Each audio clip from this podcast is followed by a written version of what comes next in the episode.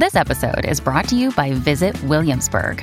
In Williamsburg, Virginia, there's never too much of a good thing. Whether you're a foodie, a golfer, a history buff, a shopaholic, an outdoor enthusiast, or a thrill seeker, you'll find what you came for here and more. So ask yourself, what is it you want? Discover Williamsburg and plan your trip at visitwilliamsburg.com. Many of us have those stubborn pounds that seem impossible to lose, no matter how good we eat or how hard we work out. My solution is PlushCare.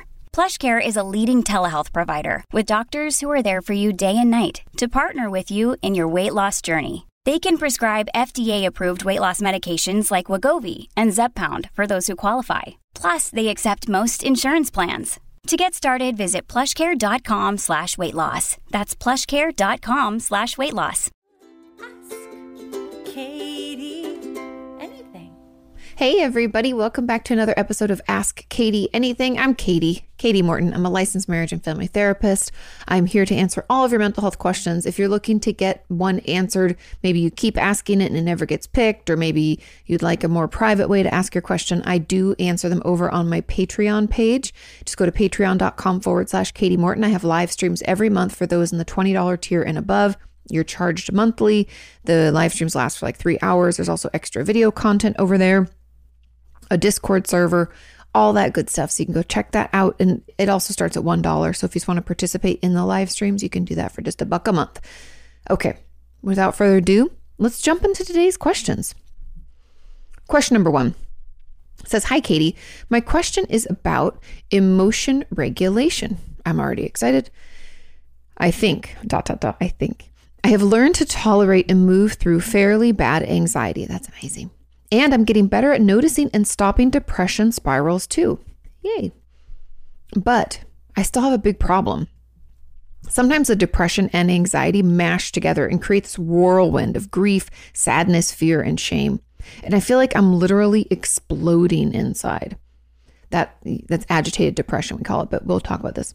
It's like the inside of me is a house on fire and I'm screaming, desperate to get out, but there's no way out. I need help. I need safety. I need something to save me. But there's nothing. Online resources and my therapist all say the same things. Ask yourself if the thoughts are helpful. Take deep breaths. Remind yourself that feelings end. Exercise daily. Distract with something else. Use a weighted blanket, journal, meditate. I do all these things. If it's only anxiety or only depression that I'm fighting, these options usually work. And I'm so grateful. But those horrible, scary times when the intensity of the emotion is just so overwhelming that I would literally give anything to make it stop, I just can't figure out what to do in those times. Please, please help. These keep happening and I don't know how to stop it. For reference, I've been in therapy for two years and I started medication a month ago. I do not have a partner or safe relationships with family, and I miscarried my baby girl in January. I'm so sorry. I'm fighting so hard to get better, but every time I start to, I just get hit by this emotional truck all over again. Thank you for any insights and for all the kindness and support you give every week. Of course. Okay. You're right. Your therapist is giving you all the tools, all the things that I would say to do. But here's the kicker. Now, anxious depression or agitated depression or whatever you want to call it, essentially, this, I'm, I'm just going to be really candid with you. As a therapist, we call that a danger zone. And it's not like exciting, like, I went to the danger zone. No, not like that.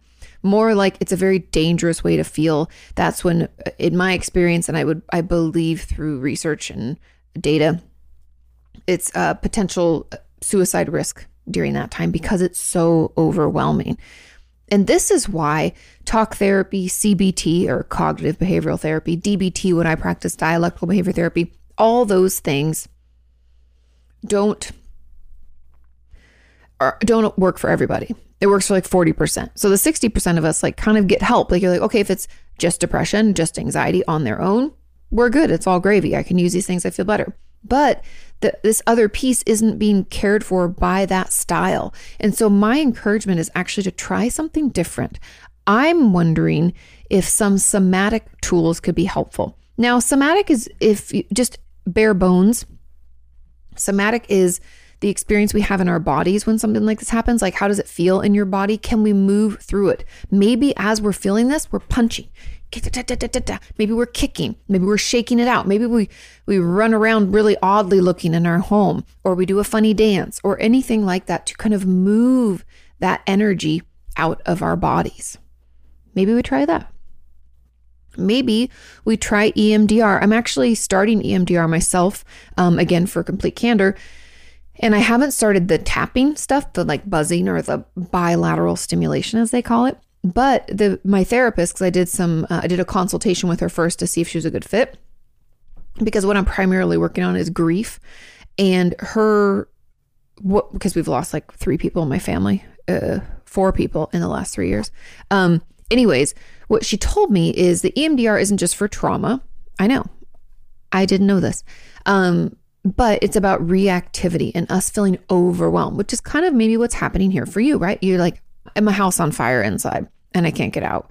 So that extreme emotional response could be lessened through EMDR because what she's told me and what I'm going to be working through, I'm only like three sessions in, so got to give it time.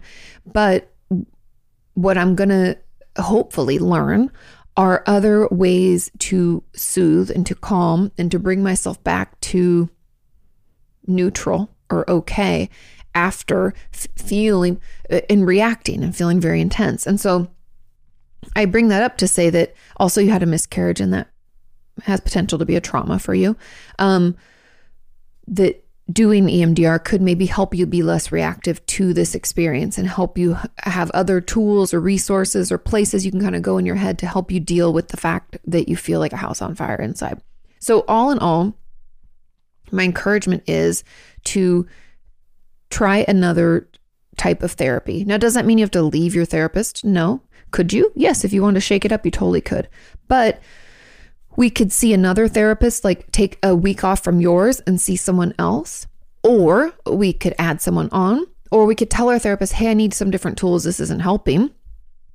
I am thinking maybe more somatic based stuff, or if, if they practice EMDR, they can do that with you as well. But those could be some ways that we could better handle that and and feel not feel so overcome by it or almost like it's like a bulldozer and just comes and sweeps through our life and like fucks things up right i want you to feel like it's not so intense and i don't want you to feel as reactive Okay, so there's that. Second thing that I thought of when I was reading this question is the fact that you're on venlafaxine, so you've started therapy and you've been on it for, mm, I think it was a month or so. Yeah, a month ago. Now, medication can take longer to show effect, but I would argue it's already not doing its job. Because if you've been on it for a month and you've had one of these episodes, let's say in the last week or two, I think you shouldn't be having this like, ooh, that extreme jump into the agitated depression feeling as much. It should, even if it's still happening, it should be lessened. And so I let your psychiatrist know I don't think the medication's working. Um, maybe we can look into something else, or maybe they can add something on. I know we can be nervous about medication. Um, obviously, let them know if you have any side effects. Ask them what side effects you should be looking for. Ask all your questions. But I feel like that's a long like a month and by the time this podcast comes out it'll be like a month and a half. I feel like by that point we should be feeling some effects of it and it should be helpful and if it's not then what are we doing you know? Um then there's no point to it. So we should either switch it up or try something you know something like that okay? Um yeah. Hang in there. I'm so sorry. This feeling is horrible. That uh, my some of my patients would describe it like just wanted to like rip their skin off. It was so uncomfortable. Um, and just feeling so angry and irritated at everything, but like anger in sometimes. That's why it's the danger zone. It can be really scary. Um, if you are feeling suicidal, please let your therapist know. Please create a safety plan. Please reach out. Um, you're not alone in this. We will get this to go away. We just have to try something different. The more resource based, structured homework type of stuff isn't really getting it.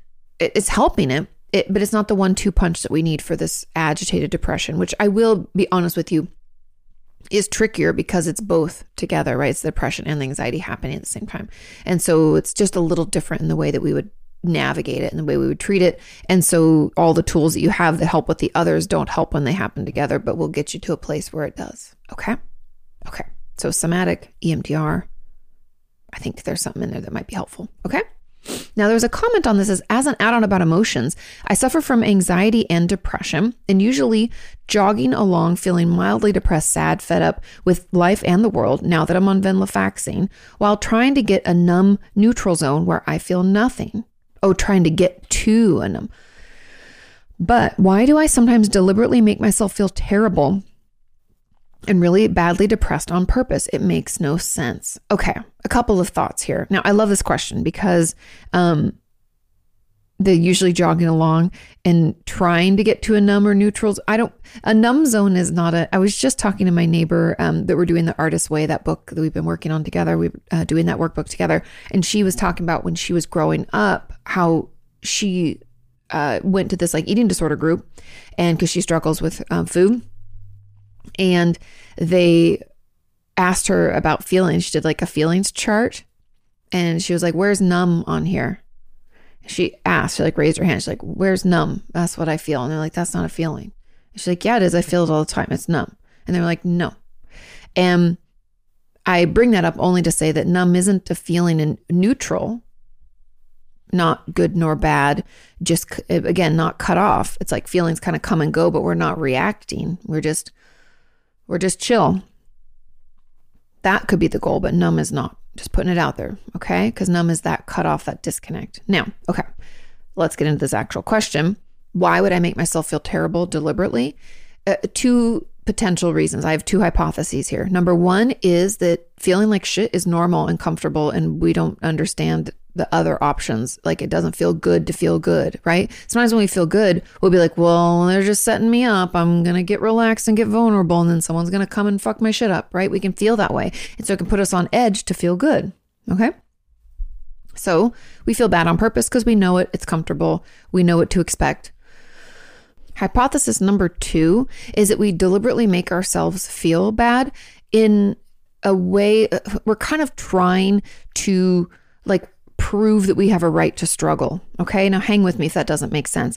Oftentimes, when we struggle with depression, struggle with anxiety, struggle with a mental illness in general, we downplay it. So we minimize, we invalidate our experience. We tell ourselves, oh, you should feel better. What the hell's wrong with you? This isn't that big of a deal. Blah, blah, blah, blah, blah. Right? We go on and on about that. But if we feel bad in that moment when we really feel our worst and we just totally feel like shit, then we're like, well, you know, I think I do have a right to feel this way because I'm feeling it. It's bad. I think I have a right to really struggle. I think I have a right to reach out for help. Right. And so by kind of letting ourselves or pushing ourselves into a dark, shitty place, and we're like, now I'm deserving of care. Now I can actually reach out. Now it all, you know, and we almost have to feel a certain level of shittiness in order to allow ourselves to get the help or to express it to people or all of those things. Does that make sense? So those are my two hypotheses. It's very common to do it.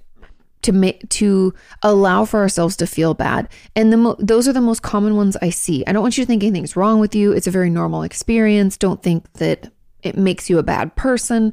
It doesn't make it any less real. Sometimes we just stop fighting it so that we either, you know, we're more comfortable with it or we finally feel like we can reach out and speak up and we are worthy of it. Okay? I hope that helps. Now, another add on says, I have terrible mood swings and at times I lose control over my emotions. Oh, sorry. Side note, back one more thing. I've also heard from some of my patients that they'll say they'll let themselves feel like shit just to feel something. That's why numbness is not the goal because um, my self injury patients, my BPD patients, my eating disorder patients will sometimes say, like, well, I just did that so I'd feel something. And so that could be why you like let yourself go down that path because you just want to feel something, right? I want to feel alive. I mean, fuck, you know, it can feel like we're so disconnected or things are so bad or I don't know, just so numbed out. We're like, I just want to feel something. Okay. Now back to the add-on. It says as an add-on, I have terrible mood swings and at time I lose control over my emotions and even some of my behaviors. I've been self-harming since I was uh, two to three years old, and I'm now 21, and I can't stop. I turn the anger toward me every time something is upsetting. I also have an eating disorder and do a lot of exercise to try to not hurt myself.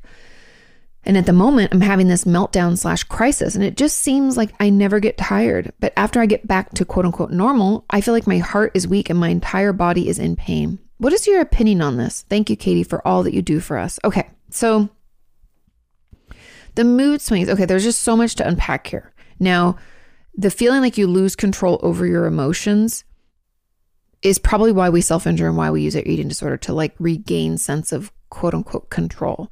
Now, the thing about emotions, and probably the reason that this is feeling so bad and you're you're feeling angry and agitated, is because you don't really let yourself feel anything. And when the harder we try to fight against our emotions, the harder we try to ignore them, we try to pretend everything's okay. We try to I don't know, only express the emotions that were deemed appropriate or a ladylike or what a real man is. You know, we get hear all these messages throughout our life about what it should look like, what we should be feeling, what we should, should, should, da, da, da, da, da, right? We should all over ourselves. That we forget that emotions all are valid. They come in. We can look at them and say, Hey, I recognize you, agitation. You get me in trouble. You start fights. You say things that we don't mean. I see you and I feel you and I understand, you know? We can do a little like process on it. I can be like, I'm agitated because I felt disconnected, which really means that I'm like kind of feeling abandoned or on my own. I hate that feeling. Oh, that's why. All right. And we say, Hi, agitation. I know where you're coming from. I hear you. I feel you.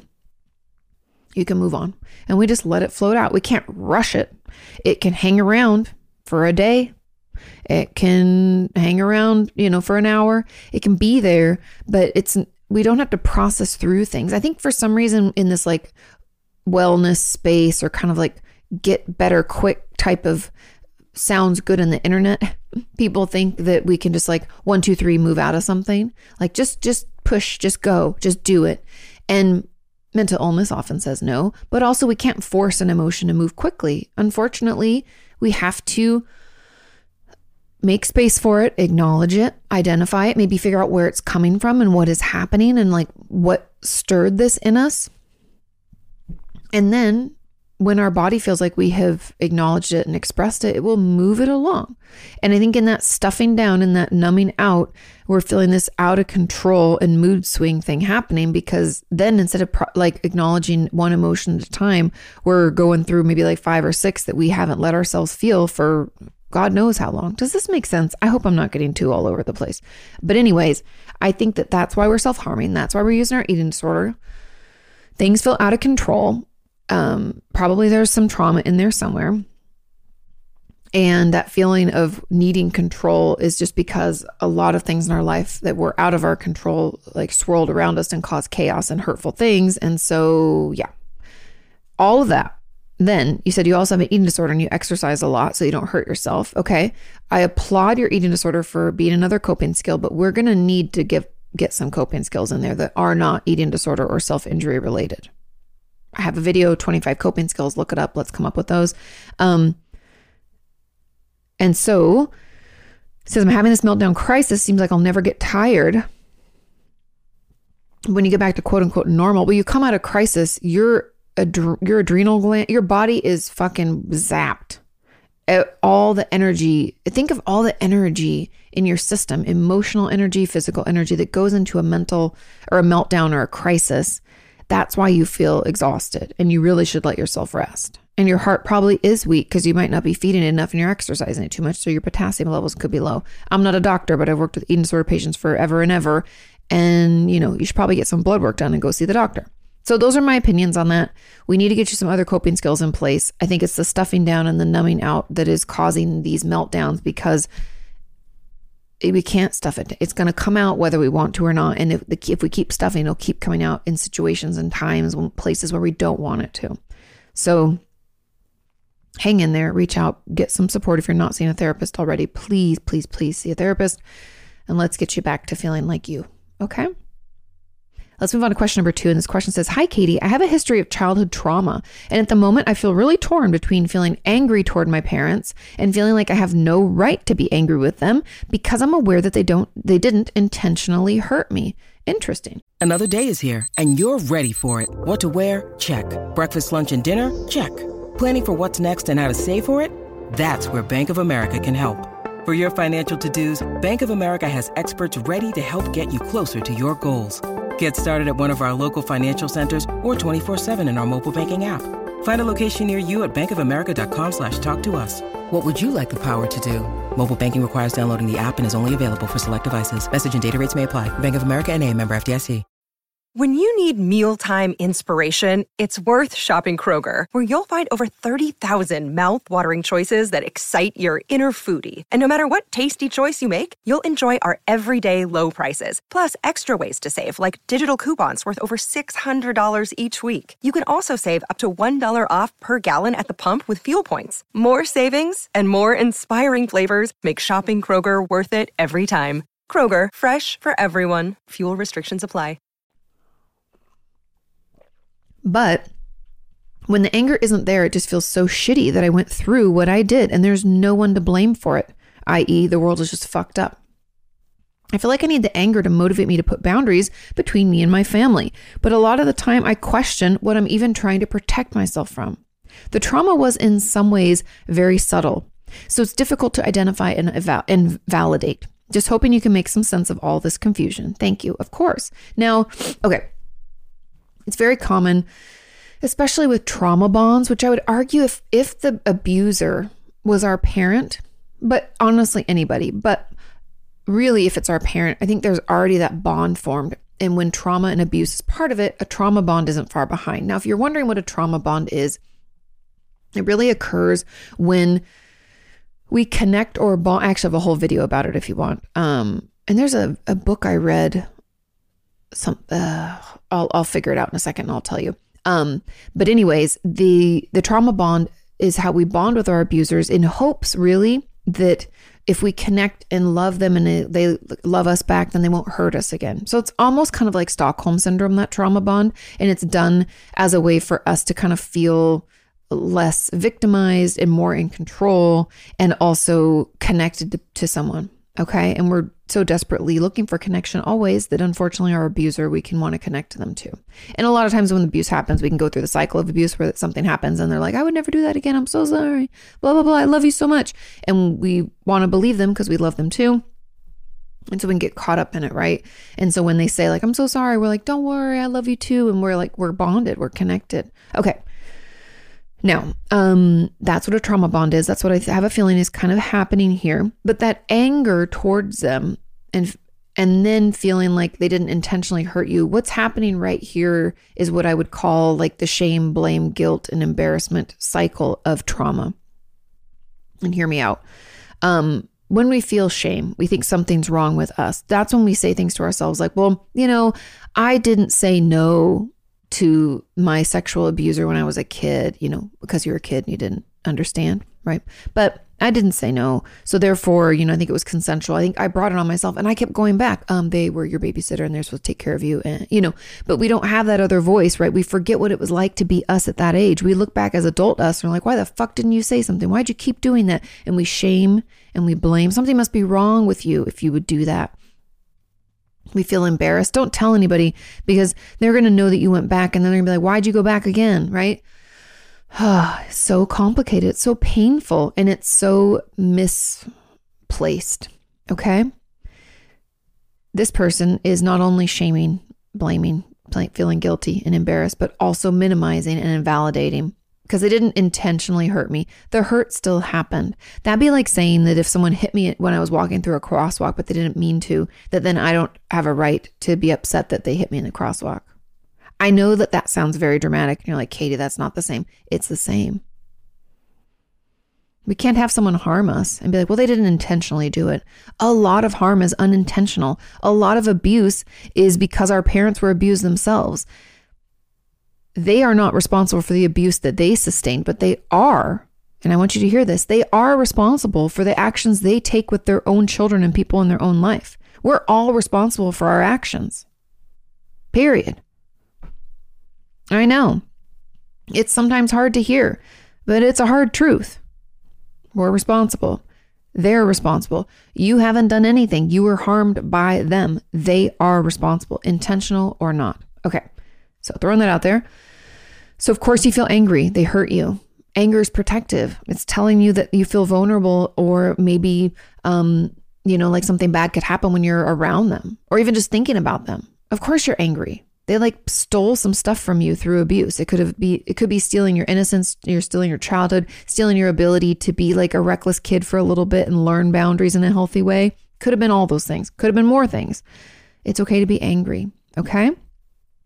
So, and that's why when the anger isn't there, it just feels shitty because you're left with all you're left with is the the sadness, the admission of abuse. And that can be really, really hard. And so, what I encourage you to do, if you feel able, is to journal a little bit about that anger. Let's start with the anger because even though you kind of feel bad or you feel like I don't have right to feel angry, it's important. I want you to get to know your anger. This sounds really silly, but I had to do this personally because I don't really like anger. Anger feels very out of control and very scary. So I would like stuff it deep and then like rage randomly. Um, not helpful, right? Not good for my relationship, not good for myself. Um, and so my therapist had me try to get to know her. Give your anger a name, put her outside of you and talk about it. What is what does he or she look like? What do they act like? Um, is it a person? Is it an object? Is it like fire? Mine was fire. Fire feels very crazy. It could jump around, right? Set the whole house on fire. It could be like, ah. Um, let's get to know it. When does it come up? How long does it last? What does it tell you? Do that. And then consider what you feel when the anger's gone. That kind of shitty feeling like there's no one to blame, world's just fucked up. Like, tell me about that. What's that feel like? Okay. And we have to dig into this because we can't try to get rid of any of these things. They're all valid, but they will lessen if we seek to understand them. Again, it's kind of going back to the last question where the more we try to stuff it down, the stronger it gets. And so I encourage you to just to if you can, and obviously if you have a therapist, please do this with them. It'll be so much better. But if we're able, we need to tap in. We need to think about how that really makes us feel. What's our experience like? What's it feel like if I close my eyes and feel in my body? What does anger feel like? If I collage it, what's it look like? If I danced it, what you can use any medium to kind of get it out. I just offered up writing and journaling because that works for some people. And I find it really helpful just at least get it out of your head. Okay. Now you said you feel like you need the anger to motivate you. You do need boundaries. Everybody needs them. We, I don't know why people think boundaries are in some ways like rude or disrespectful. No, boundaries are if you do X that I find hurtful, I'm going to do Y, which is like leave or whatever, right? Boundaries are not requests. We can't just say to someone, you know, I don't want you talking to me that way anymore. That's a request, and that could be part of placing a boundary. But the boundary is really when we say, I don't really like you talking to me that way anymore. And if you continue to, I'm not going to be able to see you as often. That part is the boundary. Okay. And you're going to need those with your family um, because that you were traumatized by them, subtle or not, it happened. And as you come around to kind of validate your own experience, fight back against that minimization, get to know the anger and where it's coming from, you know, those boundaries will allow you to decide whether you have a relationship with them, what it looks like, how to position yourself where you feel okay engaging with them in a way that you want. Okay. And the reason I'm saying that so vaguely is because I don't want you to feel like you have to continue having a relationship with them. And I also don't want you to feel like you can't have a relationship with them. It's up to you. It's up to how much you can handle and how, how, uh, I don't know if it's good is the right word, but how safe or secure you feel your boundaries are. Does that make sense? I hope so. Um, yeah. But of course, you feel anger. It's protective. They hurt you. I would feel angry too. Now, there was a comment that says, as an add on, I have a history of childhood sexual abuse, starting from my mom and going down through my siblings. I'm the youngest of five and the only girl. As an adult, I struggle with what is just a normal mother daughter relationship versus what crosses the lines as inappropriate. Same with my siblings. What's a normal curious behavior and what crossed the line into being wrong? I feel like the light has been turned on to some of the things in therapy, and that hurt is deep. How can you blame such hurt on someone who was hurt as a child too? Again, we we aren't responsible for what happened to us, but we're responsible for our own actions. I know, it's hard. It's hard to untangle sometimes, right? My mom was molest- molested for years by her dad. Did she just not learn normal? It's possible and probably never process what she went through. And does one learn normal when raised in such an abnormal way? And this seems to bleed over into many other areas in my life. Of course it does, because you the place that's supposed to be safe, that was supposed to allow you to grow and develop and and get an idea of who you are and you're independent, all that was taken from you. You were never allowed, you were never given that opportunity. your mom and your siblings robbed you of your own privacy, of your own boundaries, of your own not just your own body, but your own sense of self and ability to protect that, they, you know, shame on them. Now, um, how does one learn normal? Through therapy, through being honest about what happened and processing it. And yes, I know it's terrifying to think of going into a therapist and sharing such embarrassing things, right? We can feel so embarrassed, so shamed, so broken, like we're just too much, right? But that's where the healing comes from, is from uh, sharing as much as we can as we can um, to let someone help us tease out what we went through and understand what boundaries are. Uh, how can we heal that inner child? How can we talk to her in a way that she can hear and that we love her and, you know, she feels loved? How can we do all of that? It's going to take some time. It's going to take some unpacking and some inner child work as well as you know trauma processing which could be talk therapy could be emdr and some somatic stuff any of those things okay um, take your time with it you can undo that damage so that you live a life not riddled with trauma symptoms okay now, your mom not learning normal, it's possible she never talked about it, never processed it, never did anything. That again, that doesn't condone her behavior. Just because we had shitty past doesn't give us carte blanche to go out into the world and like fuck other people up. No, no, no, no, no. Again, we're not responsible for what other people do to us, but we're responsible for what we do to others. And we can't keep blaming what we're doing on our past or even on our mental illness, right? We can have our struggles, but we can't say, oh, you know, you can't get mad at me because, you know, I have depression. No, or up, you know, it's just my borderline acting up. No, we're responsible. We get to make choices. I know sometimes with mental illness, it doesn't feel like we have choices, but that's why we need therapy and medication to get us to a point where we feel like we have a little space to make a choice. I know it sucks. I know it's hard, but we have to remember that. I know it's a it's a it's a tough truth. Okay, now what's normal or what's what's normal mother daughter stuff and what crosses the line is appropriate, a lot of it has to do with the power dynamic. Now, because it's your mom, someone older, they have all the power in the relationship. That's already very off kilter. Um, a mom like you know, washing you, taking care of you, doing things like putting diapers on you and cleaning you. Those are all basic, very normal things. When things start to uh, be sexualized, like a sexual type of behavior, that's not appropriate when you get to an age where you don't want your mom to bathe you anymore and she insists on it and you feel very violated as it's happening. Those are all signs and symptoms of you from your body and your brain telling you that what's happening isn't okay with you. And when you felt that way, that's when it crossed that line. Anything sexual between a mother and a child is not appropriate, but basic cleaning, tending to that kind of stuff, especially around like diapers and teaching you how to bathe yourself, all of that is like very healthy, what I'd call like normal, quote unquote, normal behavior. Um, and from your siblings, you know, there's natural curiosity between kids. I don't want anybody to feel shamed for like, I show you yours, you show me mine. What is that? How does that work? Kind of stuff. That's kids being naturally curious. Um, but again, the power dynamic is important if a kid is older or has more resources or even just their understanding of sex because they were molested. That gives them more power over the child who doesn't understand sex. Those things are all important to take into consideration. Um, but when you feel violated, you don't want something to happen, you feel like you can't say no, you go into freeze response. Those are all, again, indicators from your brain and body that what's happening to you is not okay. And we, you know, that is not healthy and not good for you and traumatizing. Okay. Um, I hope that I answered all your questions. Let me know.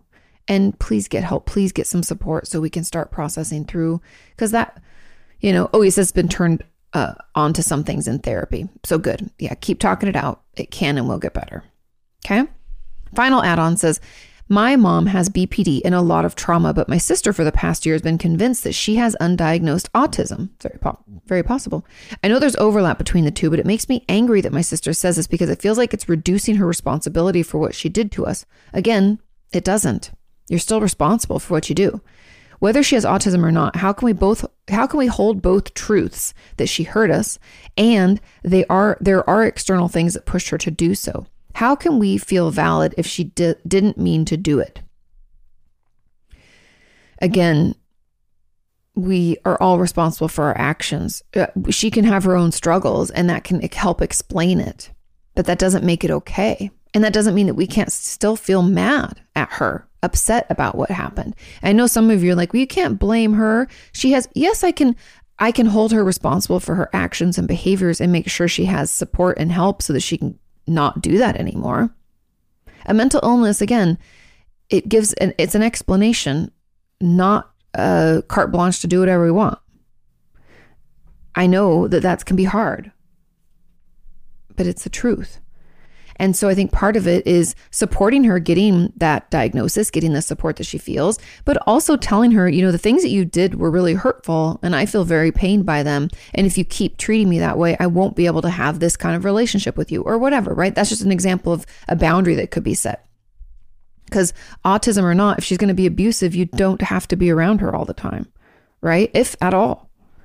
And that those are things that we can choose to do if someone isn't getting help or isn't getting better or it's dangerous for us to be there. Those are all things to consider so that you can make a choice that's the best for you and your safety. Again, the best thing we can do for anyone who's struggling is support their decision to get more help and, you know, seek to understand what it feels like for them to have that mental illness or that when it comes to autism, you know, um, to, to have our brain work that way. What's that like?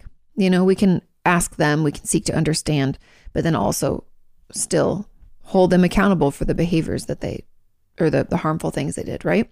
Now, there were some comments on this that didn't really relate to the original question. So if you find yourself not getting some of your add on questions added, just ask your question separately. Because if it doesn't relate, um, I won't add it in since it doesn't build on what we're already talking about. Okay.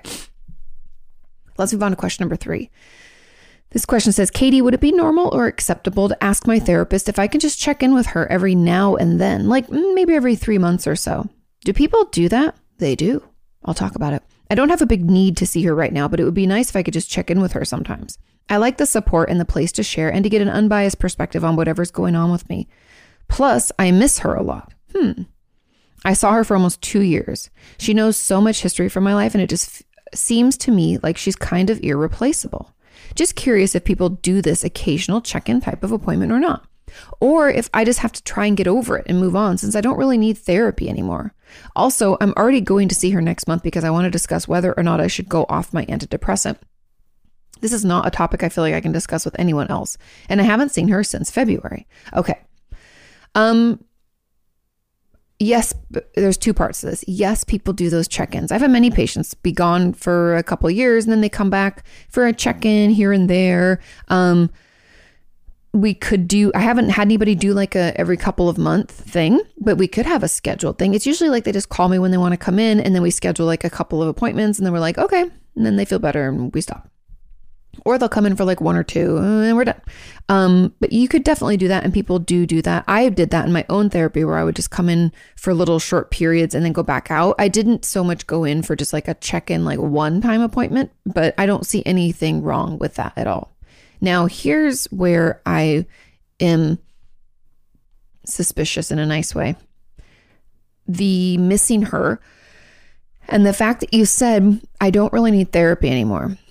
So, the reasons that we do these check ins and the reasons that I would call my therapist or my patients would call me and we would get back together to see each other is because things were a little off or we could feel ourselves slipping. I do eating disorder work a lot in my own practice. Patients would come back because, like, hey, I'm having a little tough time with some snacks. And so I figured it's probably a good time to get things in check, right? Or with my therapist, I'd be like, I've been crying more lately watching television. I think I'm overwhelmed, right? Um, so we should be going back because we need the support not because we miss our therapist. And so I think there's some attachment stuff that I would want to untangle there a little bit. Um, I'm glad you're talking to her before you try to go off your antidepressant. I would also, you know, talk to your doctor, but I don't know if you need to see her if you don't really need the therapy. But if you've already processed that attachment stuff and you feel like you understand it and where it comes from, and this just feels like a kind of a nice uh, self soothing thing, I don't think it's the worst thing, but I am curious about it when it comes to like where it's coming from and what the issue is because I would I'm wondering if this pops up in other parts of your life. That's really why. Cuz therapy we can think, "Oh, so much gets like drug out in therapy and like I things are so weird with your therapist and like why do we feel this way?" and blah blah blah blah blah. The truth is is that therapy is like a concentrated representation of our life. So the things that are happening in therapy are happening maybe with more intensity than they're happening in our life or the same level but they're just showing us like with a microscope like what's going on in our life. So i'm curious about your attachment and how you feel with other maybe women or people in your life that have been helpful or teachers coaches things like that. Um, do you feel really connected and do you miss them? And is that hard for you to let that go?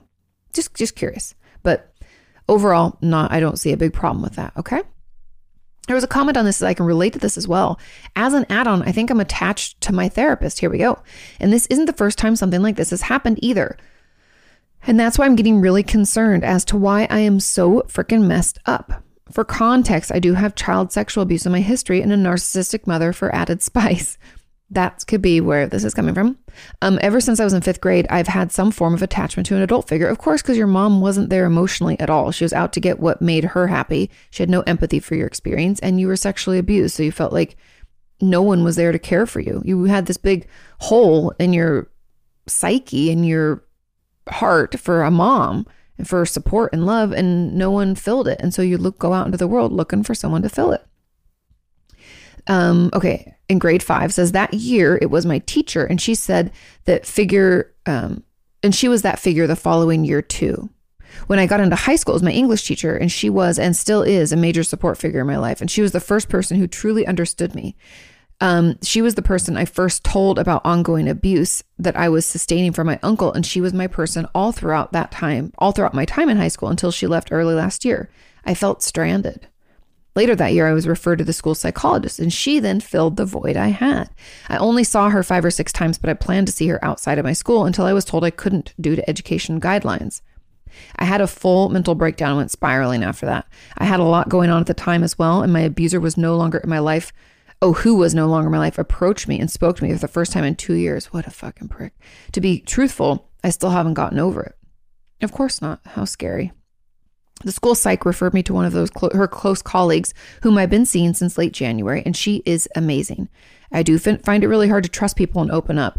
I'm a shit client to say the least. One big problem though is I feel dependent. I constantly feel the urge to email her about all the craziness in my unpredictable life as she is the only person I can talk to. But I don't end up doing it as I'm scared of seeming needy and a pain. I imagine future sessions and conversations that I need to have to try to ease my anxiety, but I don't mention half of the things from my scenarios. I really want to open up to her about the full extent of my abuse, but I'm terrified that if I do this attachment, I do this, attachment to her will get worse, and I don't want it to. I constantly freak out after sessions and overanalyze every detail, scared of offending or hurting her. I sound weird, insane, even. Why the hell am I so messed up? How much of this is possibly caused by my abuse? I'd say a majority of it. Why do I always need an adult figure to depend on? Because you never had one. It's a basic need. Nothing's wrong with you. We'll talk about this. And I guess a big question I have is how greatly does my mom's narcissistic tendencies influence this, if at all? Please help me. Any additional insight or advice would be greatly appreciated. And sorry for the lengthy add on. I hope it makes sense and I didn't stray too far from the original question. Thanks for all you do, Kati. You truly changed lives. Oh, of course. And I think this was in line with the original question. Overall, the abuse and your mom being a narcissist means and also narcissistic abuse is a big thing. Emotional neglect is a big thing. Feeling manipulated and love bombed and like you don't know what to trust if you can trust yourself. It's very abusive. So the sexual abuse and your mother the narcissistic abuse weigh heavy on you. And my encouragement would be to do some inner child work. Now, I have the workshop on my website. You can go to katimorton.com and look for it there. Um, if that's just out of your budget or you don't want to do something like that, there are tons of books that you can purchase. I actually have them in my Amazon shop to make them easy to find. Just go to uh, amazon.com forward slash shop forward slash Kati Morton, and they're all in there. I think I get like 3% if you buy something through my shop. So thank you very much. Um, I make like, oh, like $5 a month, but it just makes it easier. They're all pulled together, all the things that I like and use and talk about, especially when it comes to like workbooks and stuff like that. So that those are all the things um, that I think would help you get out of this feeling of having this void and like you want to find someone else to fill it. And I know it sucks and everybody out there hates this, but when we do the inner child work, it's not it's not just us getting in contact with our inner child. It's be being able to have him or her feel heard and seen and understood. And that's fucking so powerful. And be able to acknowledge what it is that we had needed that we didn't get. And then adult us can offer it to child us. That's what I mean when I say like we can offer it to ourselves, which I know sucks and people hate that. But that's what I mean. Adult us can offer child us a, a ear. We can listen For the first time, that child of us that was abused and misunderstood can feel heard, cared for. We can repair some things by taking ourselves out to do the things that maybe our mom always said she would do and she's never showed up for us. Maybe we finally buy ourselves those flashy shoes that we always wanted. You know, there's lots of little things that adult us can do for child us. And I would encourage you to get in touch with him or her. Um, and that will help you heal. Okay. And again, I know it's a shitty answer, but trust me, it does get better. Okay. We can make it so we don't keep trying to push people into that hole. Okay.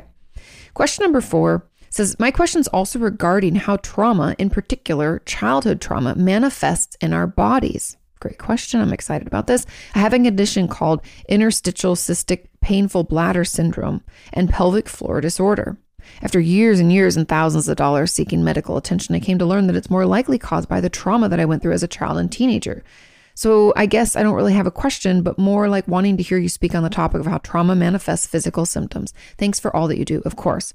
Now, Okay, I'm going to read the add-on here, and then we're going to dig into this because it's it's connected. It says this question made me reflect on my own life. I have incontinence since childhood, and I wonder if I experienced more trauma because of incontinence, or did trauma lead to the incontinence? Is it just a cycle of each affecting the other more? Not sure if Kati can answer this, but I would love to know. Also, because of shame, I haven't even opened up to my therapist about this physical issue. I just find ways to manage it. Okay, so so much to unpack here. And my first request from all of you is to read about the ACEs study, A C E S. Now, the ACEs study isn't perfect. I don't want anybody to think it by any means covers all potential traumas. What the ACEs study, now ACEs stands for Adverse Childhood Experiences, but what the ACEs study sought to find out is does having trauma in our childhood, so 18 years or younger, lead to health issues later. And, and that's why it's not an exhaustive list of traumas. A lot of people get upset about the ACEs study because they're like, oh, it doesn't mention this, and I was traumatized by that, or whatever. Yes, I hear you. I agree with you. Almost everybody in the field agrees with you. Okay. I don't think I've seen anybody who thinks it's like exhaustive at all.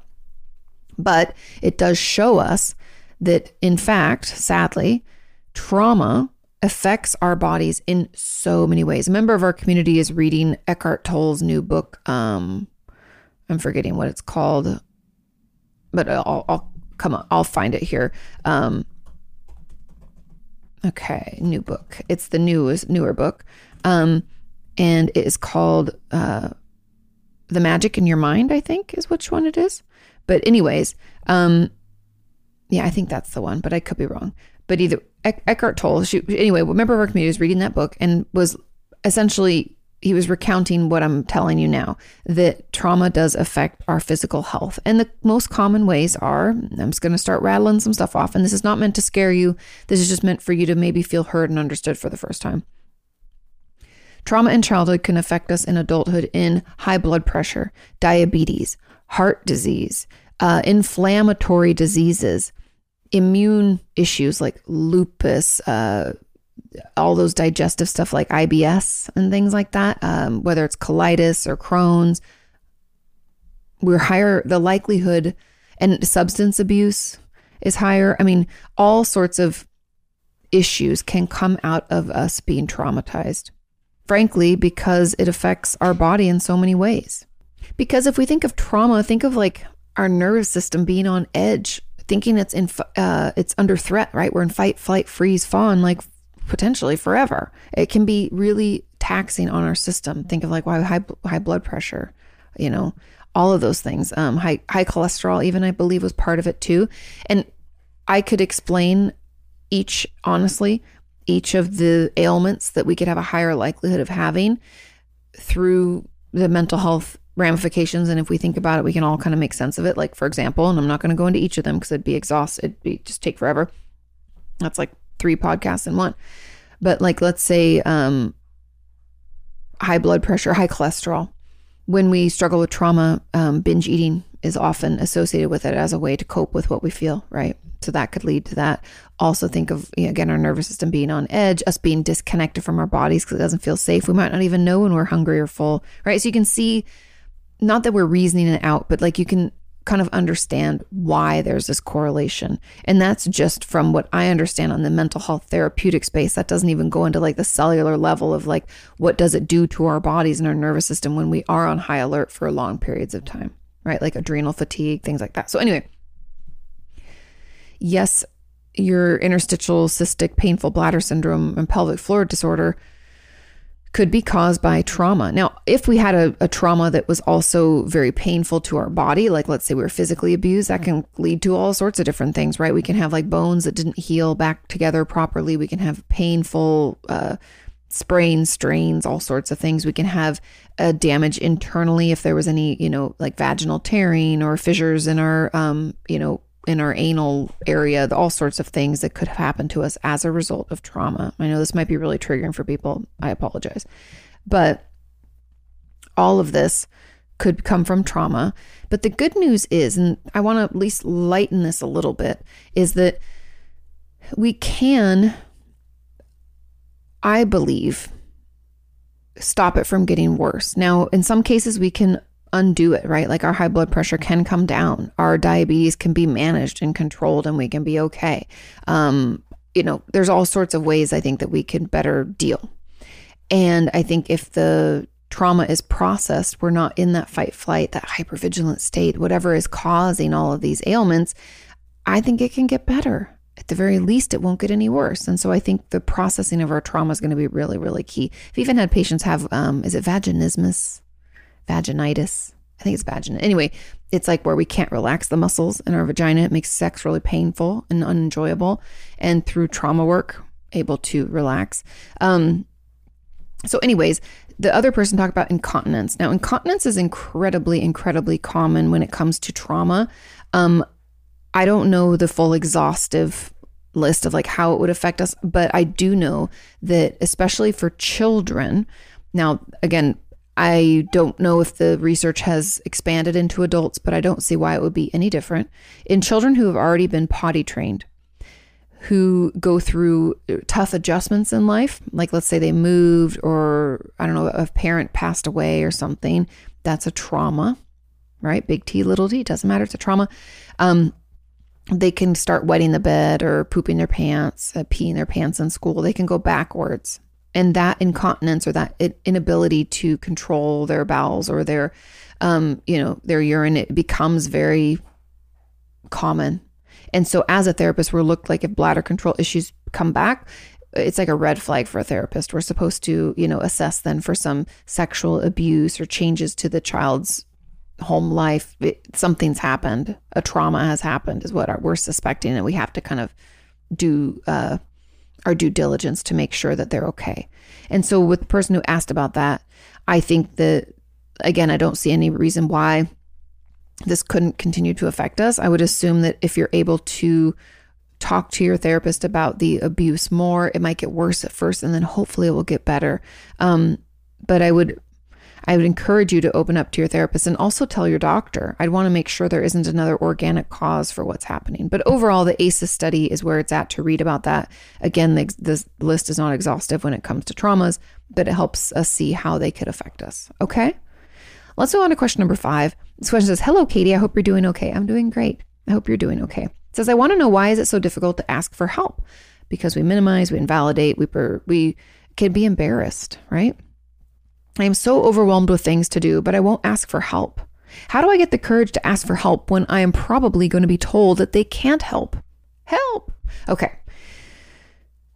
It's hard because, uh, for number one, like I said, we um, minimize, we invalidate. We can think like, oh, I can do it myself. And then there's the embarrassment factor, there's the shame and the guilt. And then there's this third piece that I don't think we talk about enough. And that's kind of like the they don't, aren't going to understand peace where we're like, oh, but I'm feeling like shit. I don't have like the energy or the time or the capabilities to like explain what's going on.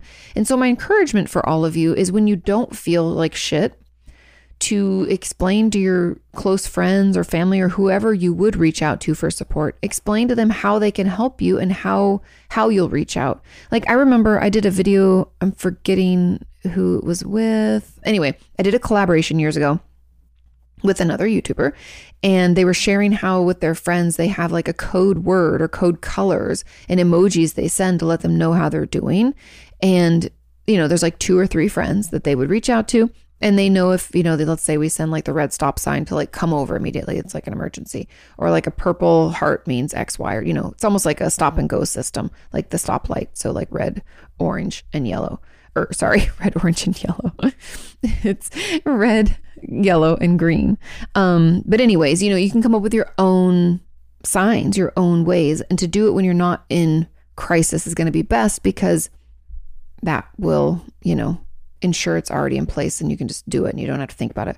Now, that's a that's a big piece. The second piece that I want you to take some time kind of thinking about is how you talk to yourself about your struggles and reaching out for help. It might be helpful to like journal about this a little bit. Whether we type it, write it, think about it, get it out a little bit. I want you to take some time to be curious about this because I have a feeling there's a conversation that you're having where you're like, uh, if I ask them, if I reach out, they're just gonna. Well, we like make assumptions. We could shit talk ourselves. I want you. I want to know what that conversation is like, and if you're able, I want you to try to work it into a more neutral place using bridge statements. These don't have to be positive, but I want you to shift it out of that negative space that's holding you frozen and keeping you from reaching out.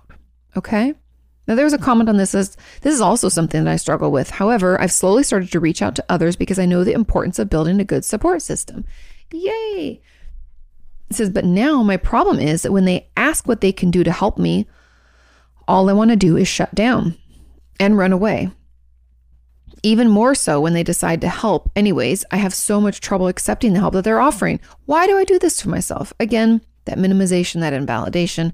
I would encourage you to, again, when you're not in crisis, to come up with some ways that people could help you. Because there's usually patterns to our kind of crises, right? There's certain things that people can do to support, like, hey, just show up and just sit with me. That's helpful, or help me make dinner, or, you know, help around the house. I don't know. Maybe it just means you want them to call and just be on the phone with you. Maybe. Maybe we want to just chitty chat and through text. Figure out what that is, come up with some options, and let them know when you're not in crisis, okay? And then the trouble with accepting the help that you're offering goes into that conversation you have with yourself. There's something that's happening that's holding you frozen. So I want you to be curious about that. What are you telling yourself? What would it mean? How come how come this roadblock? Right? We can't get rid of it if we don't understand it. So what does it is it protective? Do we feel embarrassed? Tell me all about it. Okay? Now, the final person said, I feel the same thing. My question is I'm 26 and I know my inner child needs to be soothed via a long hug. Oh, or just to rest my head on someone's lap. I feel that. I wasn't able to fully relax as a child. How do I ask one of my close friends without it being weird? Or can I comfort myself? Thoughts? Weighted blankets are great for comforting yourself, but I really do think that um, just telling your friends sometimes you need a big hug. Any friend would say, Yeah, of course. I mean, I also am a hugger and I grew up with a, in a family of huggers. So if you were to tell me you need a hug, I'd be like, Anytime, I got you. So let them know, Hey, I I need a hug. I think that's perfectly okay to ask for. But again, those weighted blankets can come in when you, you know, you aren't around someone or the people you are aren't your people where you can ask for that. Okay.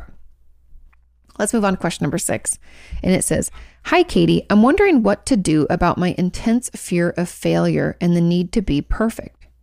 For context, I have a lot of trauma, I was just going to ask, and was emotionally abused and neglected in childhood. Because of this, I have anxious attachment. If you guys don't know, I'm going to getting into attachment because that'll probably be my next workshop, but I'll have some videos about this. Anxious attachment is essentially where we want people to be really close and connected, but it feels too scary or too risky to let them get close. And so we do this kind of like, oh, I want it. And then we push them away and like, you know, we get too anxious. It's too much. So we do this like push, pull, push, pull kind of thing. Okay, because of this, I have anxious attachment, OCD, and I spent some time in a mental hospital when I was in college. I also have a history of disordered eating, self harm, generalized anxiety disorder, and ADHD. I am now 23 and am mostly healthy and finally have a strong identity. Yay! The only issue is that I am desperately trying to be perfect in everything I do.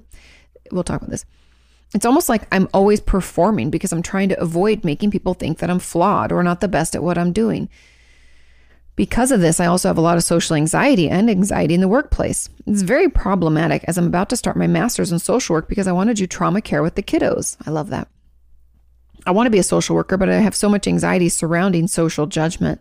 My therapist suggested EMDR. What do you think? Can I ever stop feeling like I'm always performing and just exist as I am? Side note, I have been with a SAGE therapist for six years, but paused our sessions because of my work schedule. Okay. Now, perfectionism, I read something in The Artist Way that I'm going to share with you because it was incredibly powerful for me. And essentially, what she said is that perfectionism is not us seeking out the best in ourselves, it's about putting a spotlight on the worst. And that is very, very, very true. And it is a hard fact for me even to admit. Um, but let's dig into this a little bit. Perfectionism comes out of our lack of control in childhood. Um, it can come out of us feeling like if we just did everything right, our parents would finally give us attention. Or if I just did everything right, the parent wouldn't use drugs or alcohol again or abuse us again. Right? That comes out of us just trying to be as perfect as possible, meaning we have a very acute awareness of anything that's not good about us. And we're probably an extreme people pleaser. Okay. Now, I say all of that because you talked about how, I'm going to scroll back up here, how you are, um, you feel like you're always performing and you don't want people to think that you're flawed or not the best at what you're doing. And my suspicion is that you have really, really shitty self talk. I know I harp on this all the time, but I swear to God, the conversation that you have with yourself is the one you have with the universe. It's what we put out there when we go out into the world. And yours is really nasty and not helpful and very negative, And so you're worried that they're going to see that. And so my my challenge is like two parts. Number one, I want you to pay attention to that self talk and use some bridge statements to help move it in a more neutral place. Like I am open to the thought or belief that maybe I'm not as shitty as this at this as I think I am, right? I want you to, you know, do some of that. But then I also want you to tell me what perfectionism means to you. What's it look like? Why is it here? What purpose does it serve for you? Because, like I said, there's so many reasons it can exist. Um, and then, I mean, part of my homework down the line, after we kind of figure out what perfectionism is, would be for you to potentially do some like exposures where you don't do something all the way. You like purposely misspell one word in an email. I know. But doing small things like that can kind of help help us to see that it's not so black and white, all or nothing. The world's not going to explode if we don't keep this these plates spinning and everything being perfect, right? Now your therapist suggesting EMDR, I think is it has potential to help, especially because of the emotionally abused and neglected in childhood and having a lot of trauma. I think the, your reaction to that has been this perfectionistic way, this uh, you know, and, and then that's led into the anxiety. You can see how it's all kind of connected. And so I do think that that could be a way to help you be less reactive to the with the world and reactive with yourself. Um, I would give it a try, and hopefully some of those other things are helpful too. Okay, and get you out of that performing. But that is little at a time. Remember, one little thing. It's not all or nothing. We're going to try small baby steps. Okay. Now, comment on this says, How do you deal with perfectionism or rigidity with EMDR? My need for perfectionism also often means I need a structured list of what to expect and what to do, which clearly makes EMDR challenging. When she says, notice that memory or thought, all I think of is, what does she want me to notice? What if I do this wrong? I know she said there's no wrong way to do EMDR, but look, I can't even notice that thing where were where were we anyway? It's a useless spiral. My therapist is aware, but so far nothing has really improved. Hmm. This is interesting. And part of me feels like it's a block. Now, and I, I'm using the term block because there's all these things that can kind of jump into our way when we're trying to finally do work on ourselves. And you worrying about if you do it the wrong way, it, the, the, the talk therapist in me challenges you to journal. What would it mean if you did it wrong? Okay. It's like we're going to do some CBT, some downward, we call it downward arrow questioning. Or, yeah, I think it's down, downward arrow questioning, it's called. Anyway, so, okay, what if you did do EMDR wrong? Then what? Okay, give me that answer. And then once you have that answer, if you're like, well, okay, if I did EMDR, then it's not going to help me and then I won't feel better. Okay, so if it doesn't help you and you won't feel better, well, then what do you do? And you're like, well, maybe I'd have to see another therapist or maybe we try a different type of therapy. Okay, then what? I want you to keep going down until you struggle to come up with an answer to that. And I want you to tell me where you got to because usually these downward arrow questionings get us to a place where we have some sort of realization. For example, if that was the downward arrow, like, well, if I do this wrong, okay, then I'm gonna see that, and we keep going. It could be that my, like, as we get down and down and down, I think that I'm always gonna fail at everything, or that people aren't gonna love me. I'm not lovable. I'm not good enough. Any of those things.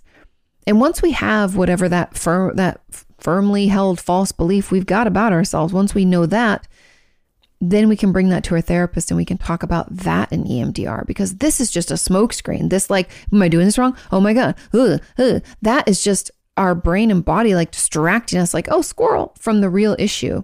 It's saying, oh, this is too intense. Oh, I'm going to do this wrong. It's just giving us an excuse to not focus because doing EMDR is challenging. Processing through trauma is fucking hard work. It's very scary and it can feel very out of our control. So it triggers all these, whether you want to call it coping mechanisms or distraction techniques, or other people call it like schemas or parts of ourself. It's triggered that in you. And you're this particular distraction or schema is called the perfectionist one. And so we have to understand it. Why is it there? What purpose does it serve? Where what's the root of it? So do some of that and I hope that that helps you kind of get out, like shake out of that block. Okay?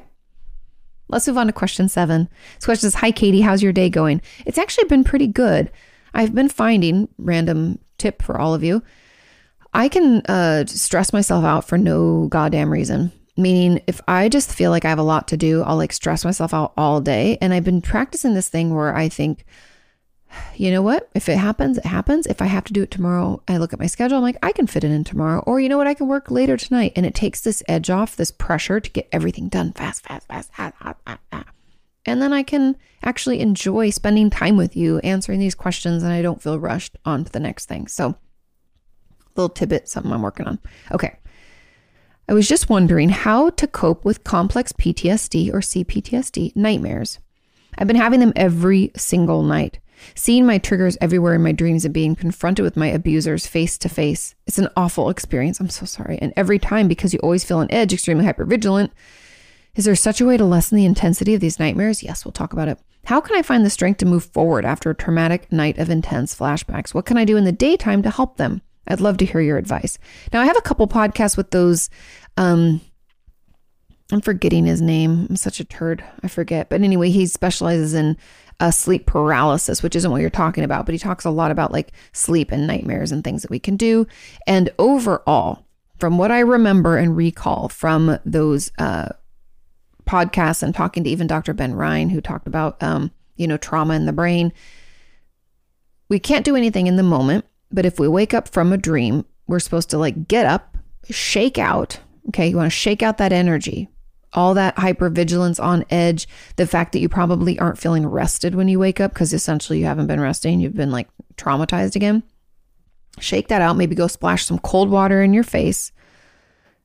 Maybe turn on the lights, look around, give yourself a little break. Then we need to get back into bed. And I would encourage you to have the same kind of ritual around what you do when you wake from a nightmare like that, like the body shake, the cold water. Maybe we drink a little water, we go pee or whatever, and back into bed, turn the light off. Okay. But whatever it looks like for you, maybe we go stomp around our house to kind of shake it out that way, whatever works. Um, and then when we're laying in bed and we're like, you know, when you're you have a nightmare and you're laying there and you're like, oh, it's gonna pull me right back into another shitty nightmare ugh, and we don't want it to, that's where we can get a little creative. Um, we can either, there's a bunch of options. We can uh, tell ourselves, go back through one of your favorite little cute memories. And I want you to tell me everything about that memory. As you lay in bed, I want you to think, what was I wearing? Where was I? Who was with me? What do I remember smelling? Did I touch anything? Like, um, my brain just went to when Sean and I were in Paris, we went to this one bar and all the bathrooms in Paris for some reason are like downstairs. And along this wall, going down to the bathroom was like this. Uh, it was like this velvet wallpaper, and I was like, "Oh, I really want to touch it." And since I'm kind of, I didn't. I'm sure a lot of people touched it. I like reached way up and touched along, and I can still feel it. Right? Tell me about that. I want you to get into the details of it. What did you taste? What did you see in this wonderful, beautiful memory of yours? Now, if you don't have a memory, if you're like, life was kind of traumatic, blocked a lot of it out, do not fret. Then I want you to create your perfect day or your perfect vacation or tell me about your perfect home. Tell me about something that you're very excited, your ideal scenario. Again, what would you be wearing? Who would you see? And I know you're like, this is going to take forever. Like start with like, what time do you get up? I, I slept. I felt so rested. I woke up at 1130. I really slept in. And then um, my friend called and she was like, I'm going to stop by and pick you up. Let's go get breakfast. It was so nice, right? Tell me in all the detail because as we go through this, we're going to slowly fall asleep. That's the goal, right? It's like counting sheep, but instead we're uh, talking about positive memories, ideal days, and that will put us in a more positive space. Now, is it like foolproof? No, but we can try.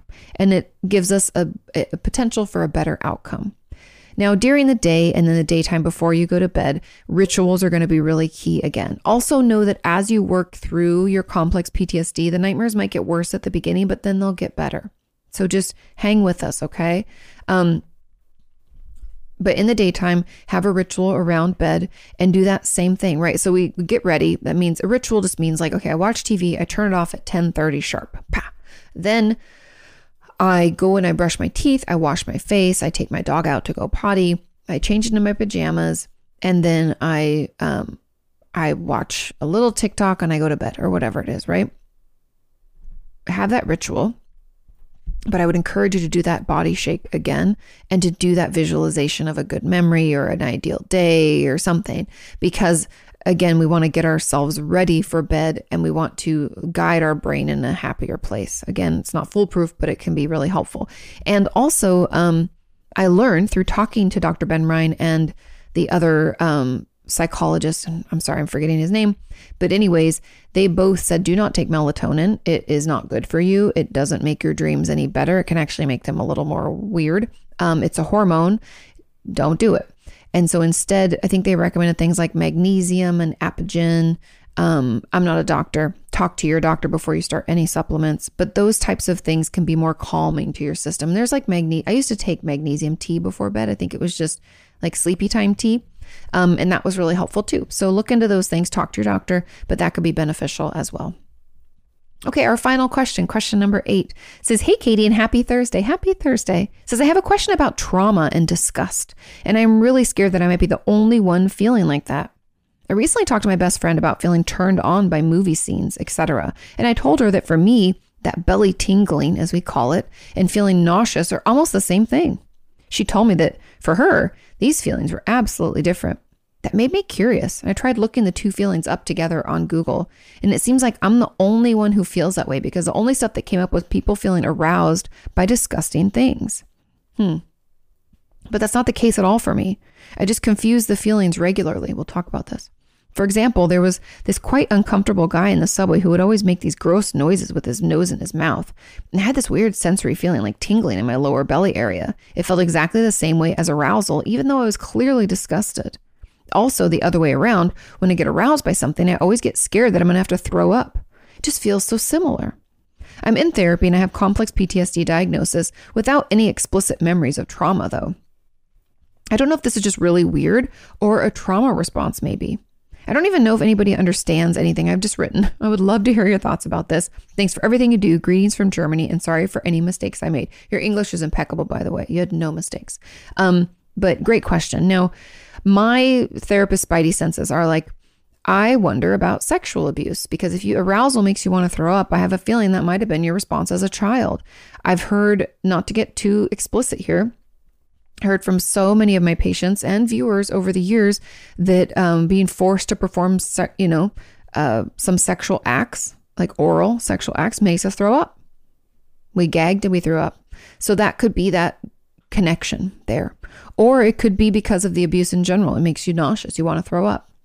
That's a, a very common trauma response. And I'm I'm sorry if that is the case. I know you don't have those memories.